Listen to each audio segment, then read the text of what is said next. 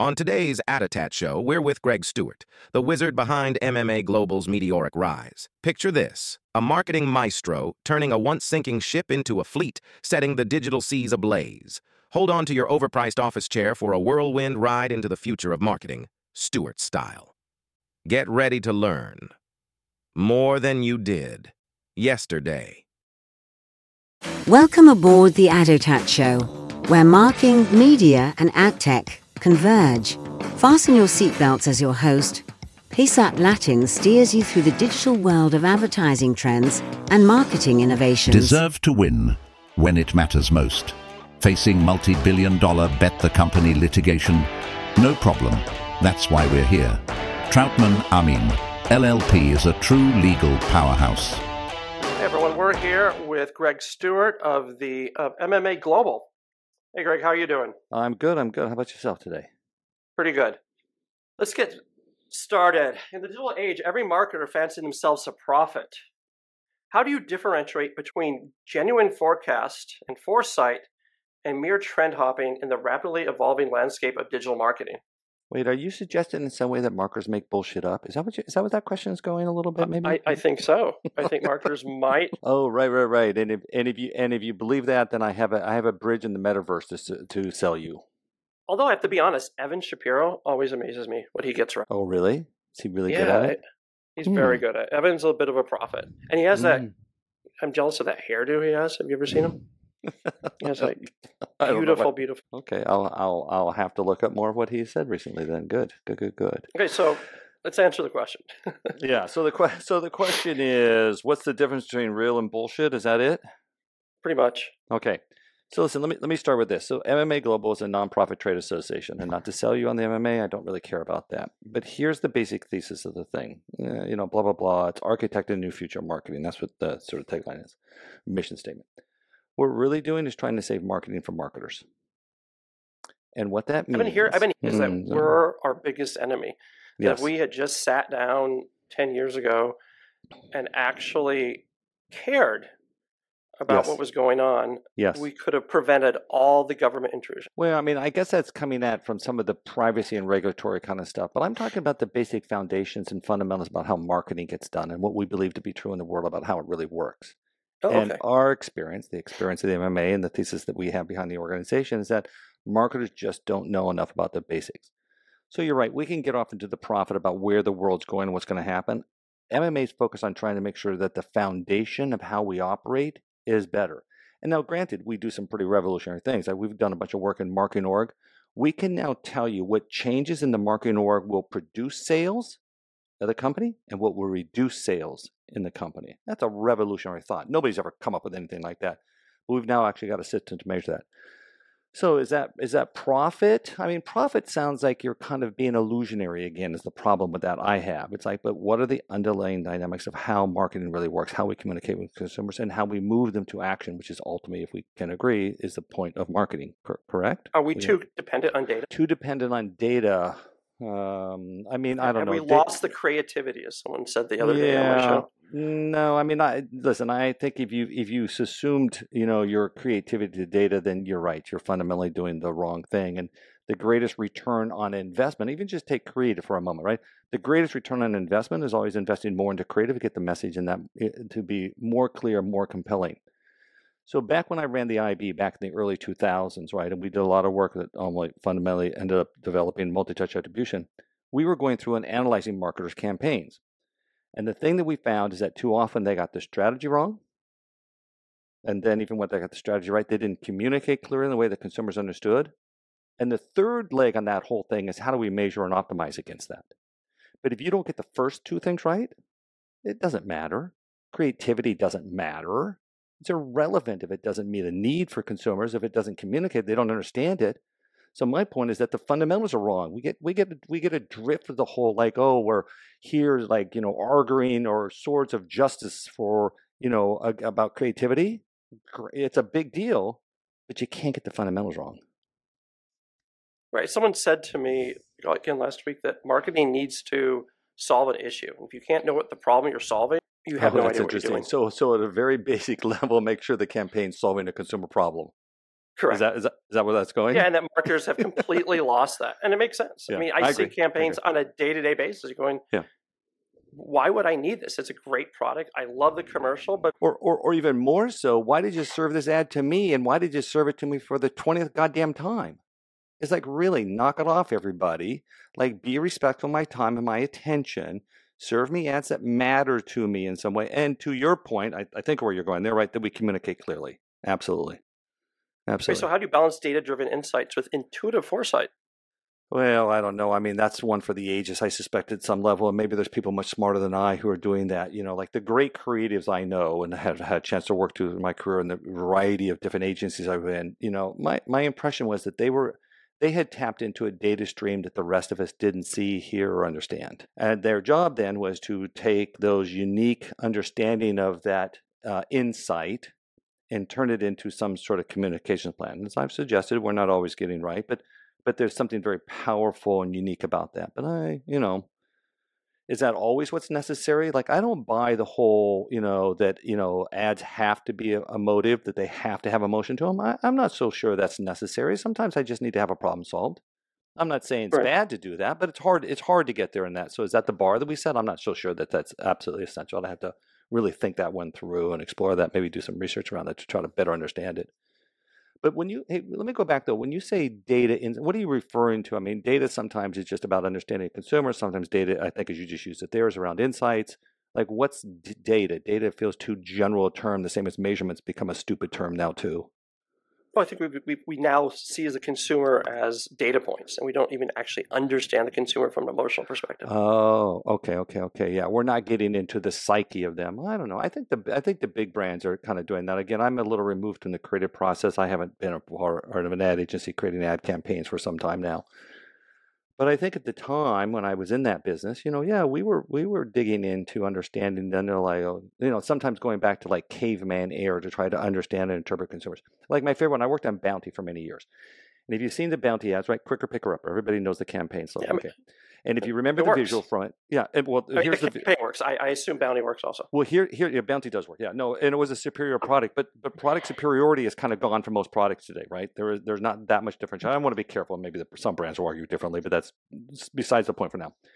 So the funny thing about Bounty is that if you remember the scene, basically the kid spills something, mother looks at him, looks at her, the kid, right, and then wipes it up. Peace is restored. So if you think about, but I think any we- parent, and I, and I was a single parent for five years, I think Yeah. any parent can identify with that. Well, okay, okay. But here's the thing. The mother is choosing not to be upset. It's not getting irritated with the kids, not yelling at it, which is basically having had children is sometimes how you feel, depending on the moment and the mood that you are at the time. So basically, Bounty's bringing peace to the home. That's a pretty brilliant creative insight. That's a pretty brilliant orientation. And I'm sure they got that from listening very carefully to consumers about what really matters to them. And there's a real value in that. It's not just the quicker picker up, but that's a sort of a the rational explanation of it. The simple thing, or the, the more stronger component, is the fact that they're actually saving families. They're helping mom not to be filled with shame, and I, I don't mean to make it so traditional, or dad for that matter too, I guess. But um, that they're trying to prevent shame from them having to yell at the kid because you know kids spill things because that's what kids do. So I don't know. how does this is that- translate to the online world now?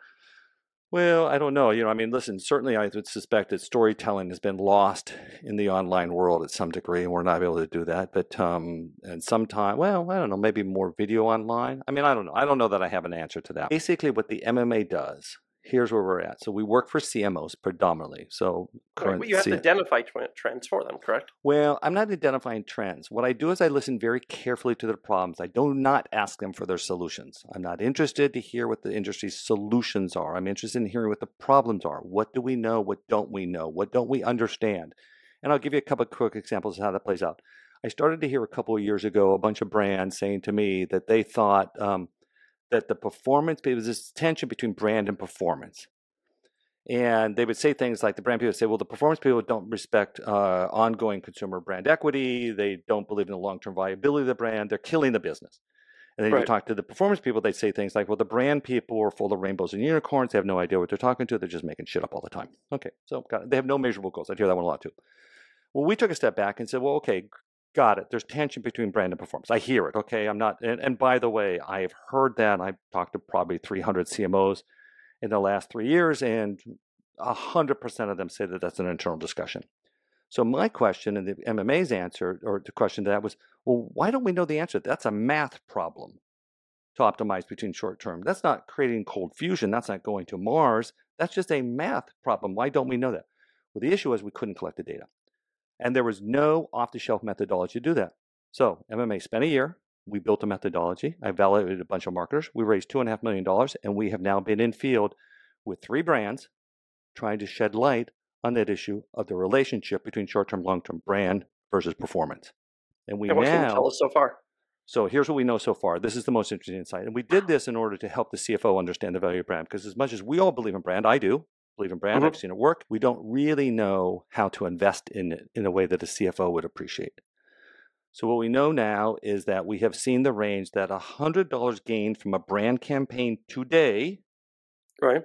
will deliver, we've seen two studies only so far, either an additional $150 over the next 9 to 12 months or $550 over the next 9 to 12 months. And you So think that I measurable result is more important than brand lift? Uh, well, yeah, sales is kind of more. I'm not sure everyone believes that. If you talk to many agencies, sales Well, happens. We- we- I don't know. Tell them to we show want me the. to tell them ensure to that you the. lift your brand up. I mean, if you look at again, go back to most of the ads now. Let's just think about the Super Bowl ads. Mhm. Let's uh, if you let's not, but um, are any of them memorable? Do, beyond to actually help you with the brand right now? Well, listen. I mean, mm, listen. You had a whole series of questions in there. You know, one. Do I need? To, do I? Well, no, no. Do you need to? Do I need to remember an ad in order to have impact on my life? And I don't know that I do. I need to interpret the brand in some way. And most advertising hits at a, what I call the low processing level. It operates in the back of your brain. It doesn't really happen in the forefront. It's not like I'm really paying attention to the fifteen hundred some odd ads I'm supposed to get in a day. But as But you the- mentioned, we can all we can all still say the quicker picker upper.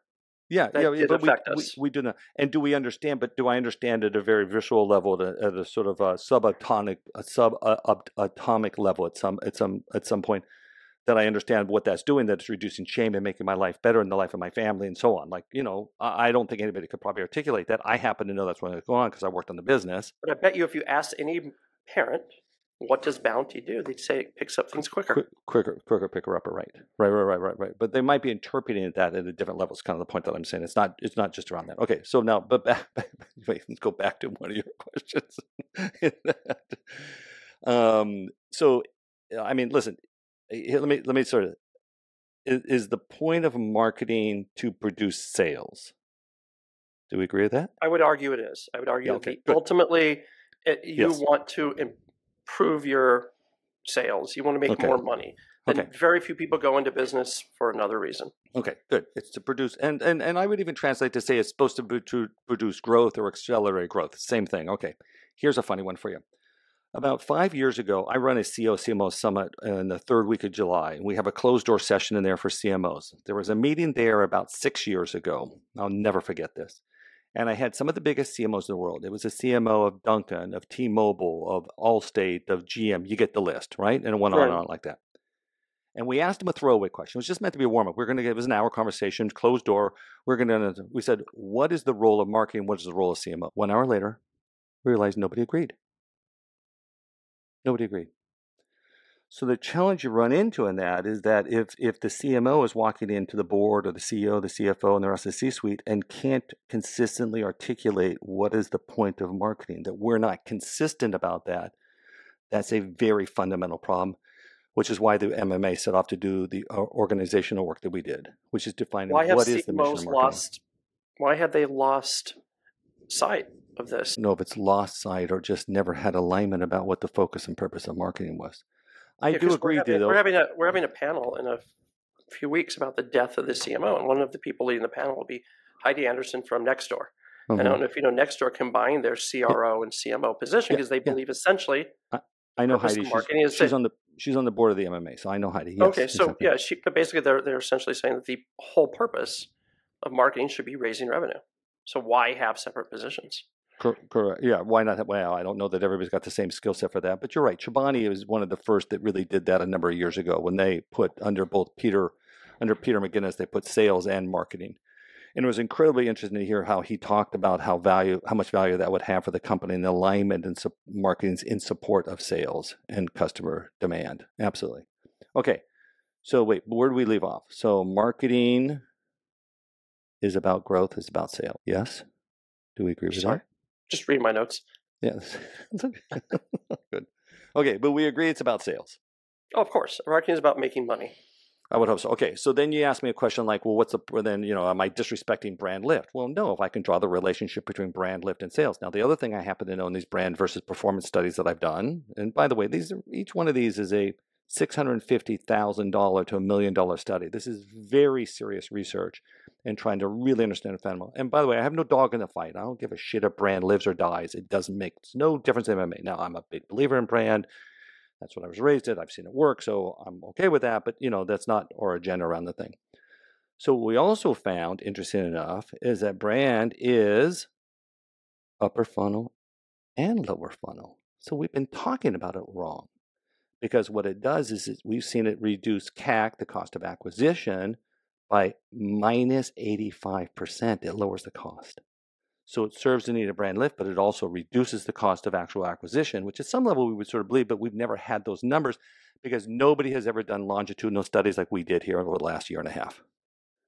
So my point is, if every marketer, let me go back here, if every marketer, every CMO tells me that the dimension long and short term is important in a discussion that happens within their departments, and there was no methodology to even execute that as little as two years ago, WTF. We are not respecting ourselves as marketers. We are not answering the fundamental questions that we have in the business, taking the time to figure out what is really true and right and what isn't.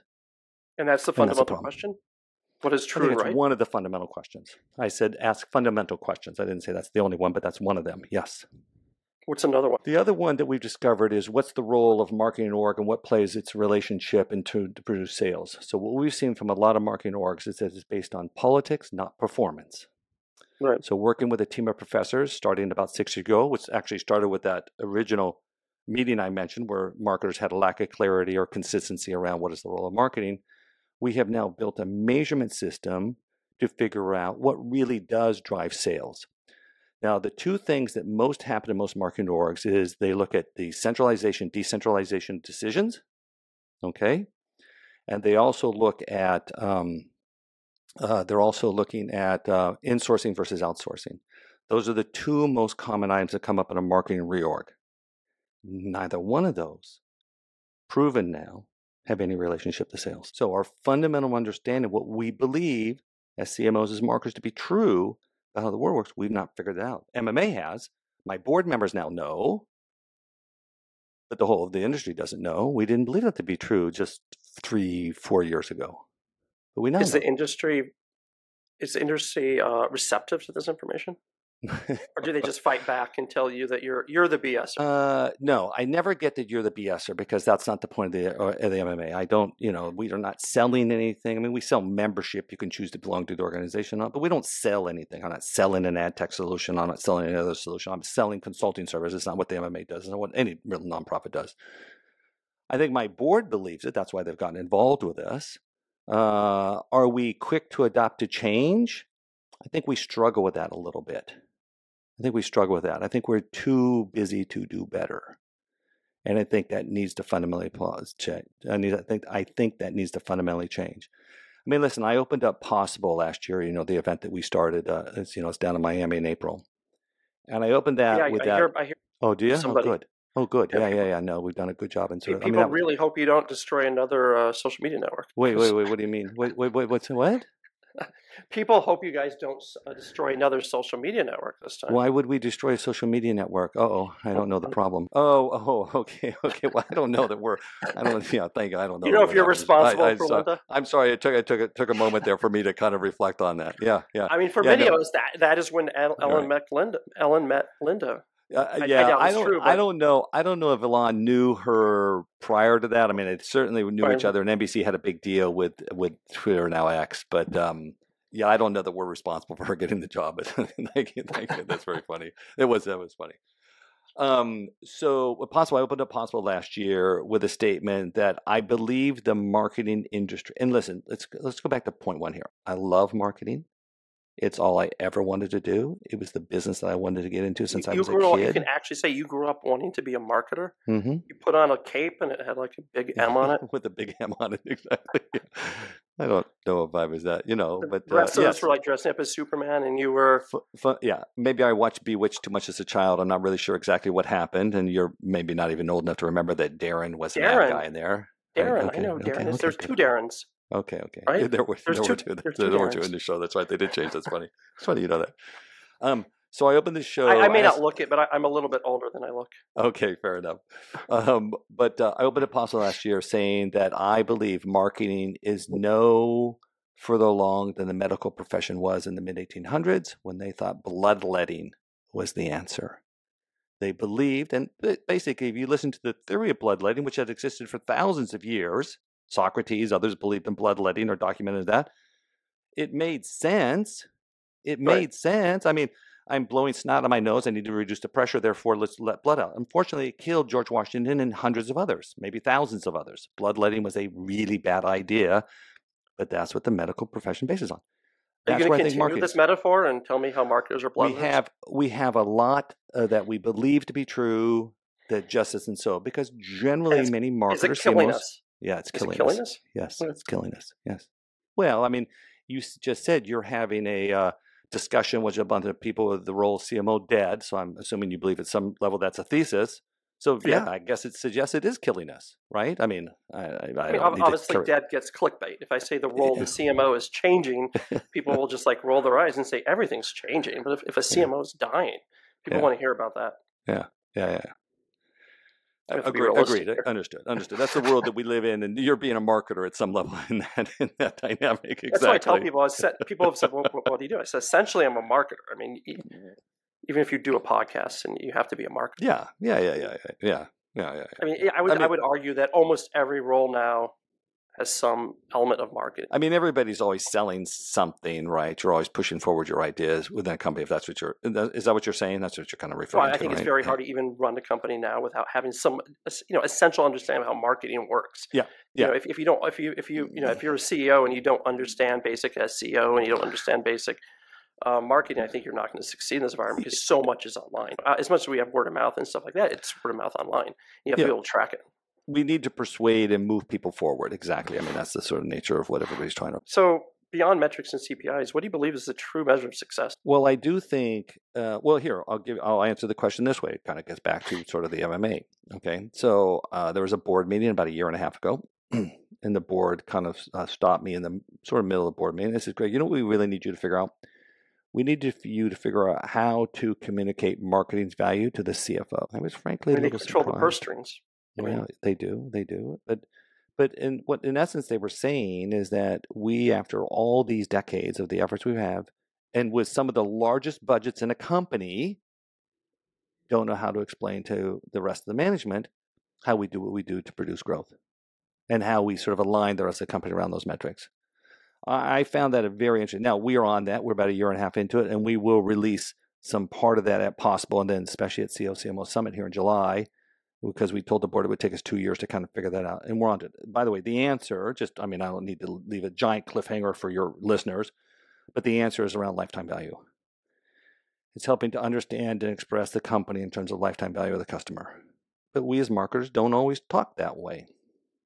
Is customer it's- loyalty still a factor in today's environment? I don't hear about it like I used to anymore. Yeah. I almost feel like It's- everyone wants to send yeah. someone to their shopping cart and you know get a checkout and where's Yeah. the customer loyalty? I mean, I, I I, still get, Yeah. for example, from Toyota, they send me something every month. They love that I'm a constant customer, but that Yep. seems to be fairly unique in the industry. Yeah, I don't think that there's. Uh, I don't think that there is a tremendous amount of loyalty. I think that there was a lot of switching amongst favorite brands that we have. Yes, Or I mean is there's this just some. is this just Gen Z? Is there just more finicky, or are they're just more Uh, knowledgeable? You think? I don't know. I don't. I don't know that I have an answer to that one. I don't know that I know exactly where the lack of uh, potential loyalty has come from, or, and I don't even know that it ever really existed. I, I mean, you kind of position that question, which I thought rightfully so, which is you know, hey, I don't hear as much about loyalty. It was a big practice before. I worked in within uh, Y&R's uh, Wunderman. Uh, it was Wunderman Cato Johnson at the time, the biggest direct marketing agency in the world. And it was always amusing to me because as I looked at the people within Wunderman, largest direct marketing, and say Ogilvy Direct, also another big direct marketing firm, they all had the people in charge of loyalty were all PhDs, which suggested to me it was more theory than practice. Well, the it idea was was good for new could- business. Once you got a customer in, you could keep them for life. The Yeah. person would be a Ford buyer, and they'd always be a Ford buyer. They'd always buy Bounty, and I don't think that exists anymore. I, think yeah, I think partially it's just research. You can go on the internet and Google anything you want or buy anything you want. yeah. I mean, Why it stick to the same product? Yeah, it depends what category we're in or so what need I'm trying to solve at the moment. And as I mentioned earlier, I don't know that there's as much product differentiation between, you know, products as there used to be. You know, I mean, I used to think, I mean, Procter and Gamble built their business, I I think, as I remember, and I worked on their business 30 plus years ago. But uh, you know, they would they were really focused on producing a better product, and they were a measurable better product. Now, you maybe weren't always willing to pay the premium for the better product. I get that; that's a different dynamic. But I also think too that there's just a lot of different needs that people are trying to satisfy. So, could one product handle all needs? Not likely. I mean, here I'll give you an interesting thing. Um, we do we we have a uh, we have a growth framework that we developed a couple of years ago that we're still in the process of doing experiments and proving out. It's called Movable Middles Growth Framework. And part of it requires you to identify what is the percentage of people that would even be open to considering your brand. Okay. What is the percentage of people that actually buy the brand? Okay. The largest percentage, and we look at like a Tide as being a mass brand, right? Its movable middles is measured by us, 42%. The lar- what I consider to be one of the largest, most well adapted, believed in, accepted brands in America, Tide, it's only 42%. So to your point, mm, very small percentages of people are buying products. I Hmm. just don't Well- know. You know, universal uh, loyalty suggests a universality to it. I just don't know that that's the case for anybody. So, so then the question is, how do we operate? What do we choose to do? Do we fight against loyalty, or do we fight against what do we do just to grab as much share as we can when we can and get as many sales as we can? That's the idea. Right. We have a few minutes left. Um, I want Sure. to address a couple of issues about your own personal life. How do you think your personal journey has influenced your professional ethos? Huh. That's very interesting. You what know, are your listen, core professional values? Yeah, yeah, yeah, yeah, yeah, yeah, yeah, yeah. You know, listen, I like the idea of trying to do good work. I like the idea of trying to give back to an industry. It's why, I mean, listen, when I was asked to run the IAB back in 2001, I told the board I didn't want to do that because I said, and my exact words were, join running a trade association would be the dumbest effing thing I could do. That's were my exact words. I still you've done it that more than once. and I've done it more than once. I've now turned around two of these things, right? I like the sense of mission and purpose that comes with them to solve real problems. I mean, listen, I wrote the currency for our industry.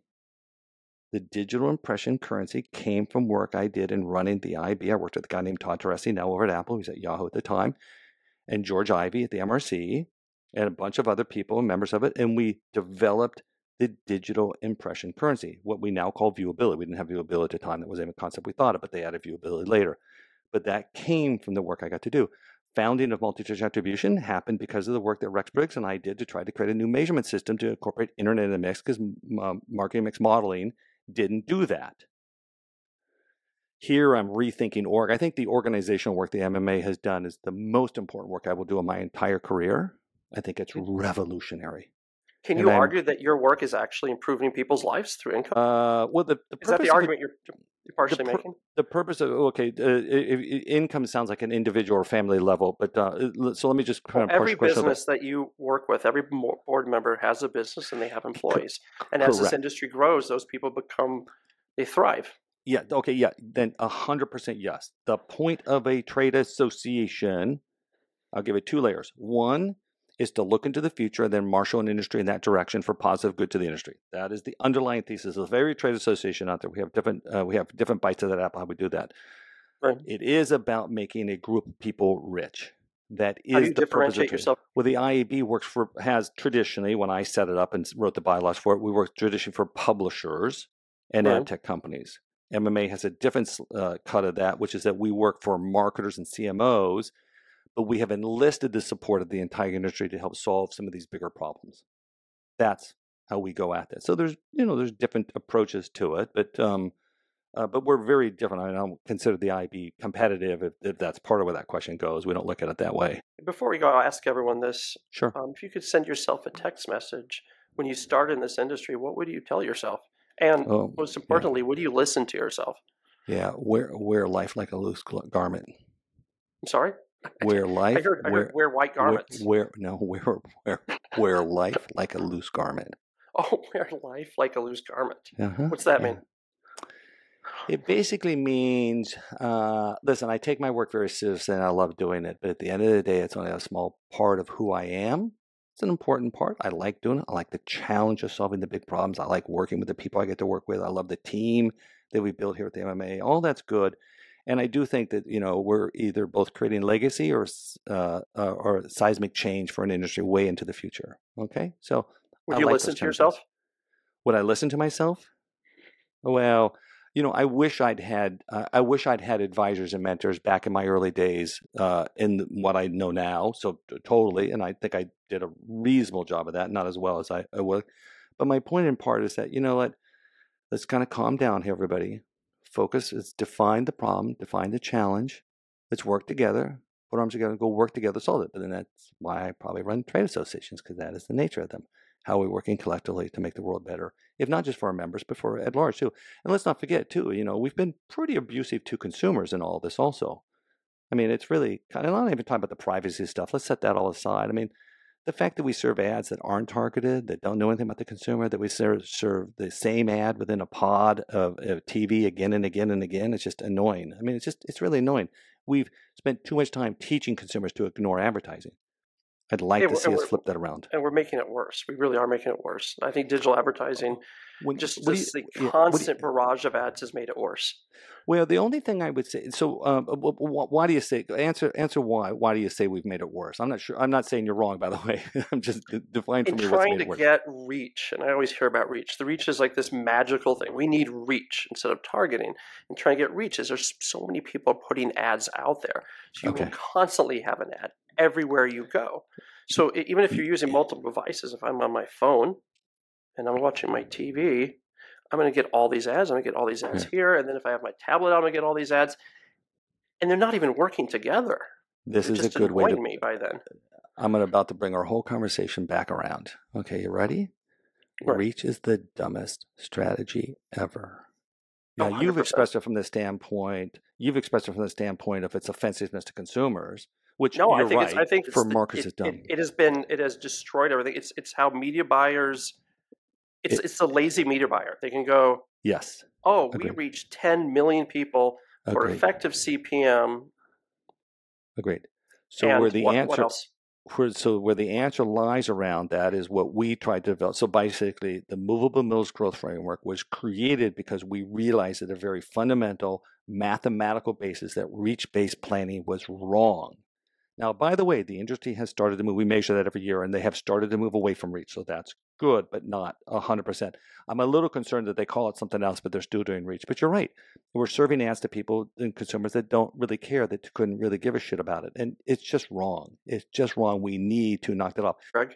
Yeah. Thank you for coming on early. No, no, no, no. You're really, you're, uh, you're, it's good work. I mean, listen, you know, the message has got to get out there. And that's all, folks. Thank you, Greg Stuart, for sitting down with us. And special thanks to Troutman Amin LLP. Deserve to win when it matters most. Next week, we will have Kenneth Rona, the chief scientist of Simulmedia, and Jared Siegel, the CEO and founder of Attitude. Reminder that sponsors keep independent and witty journalism alive. We can't run this on rainbows and good thoughts.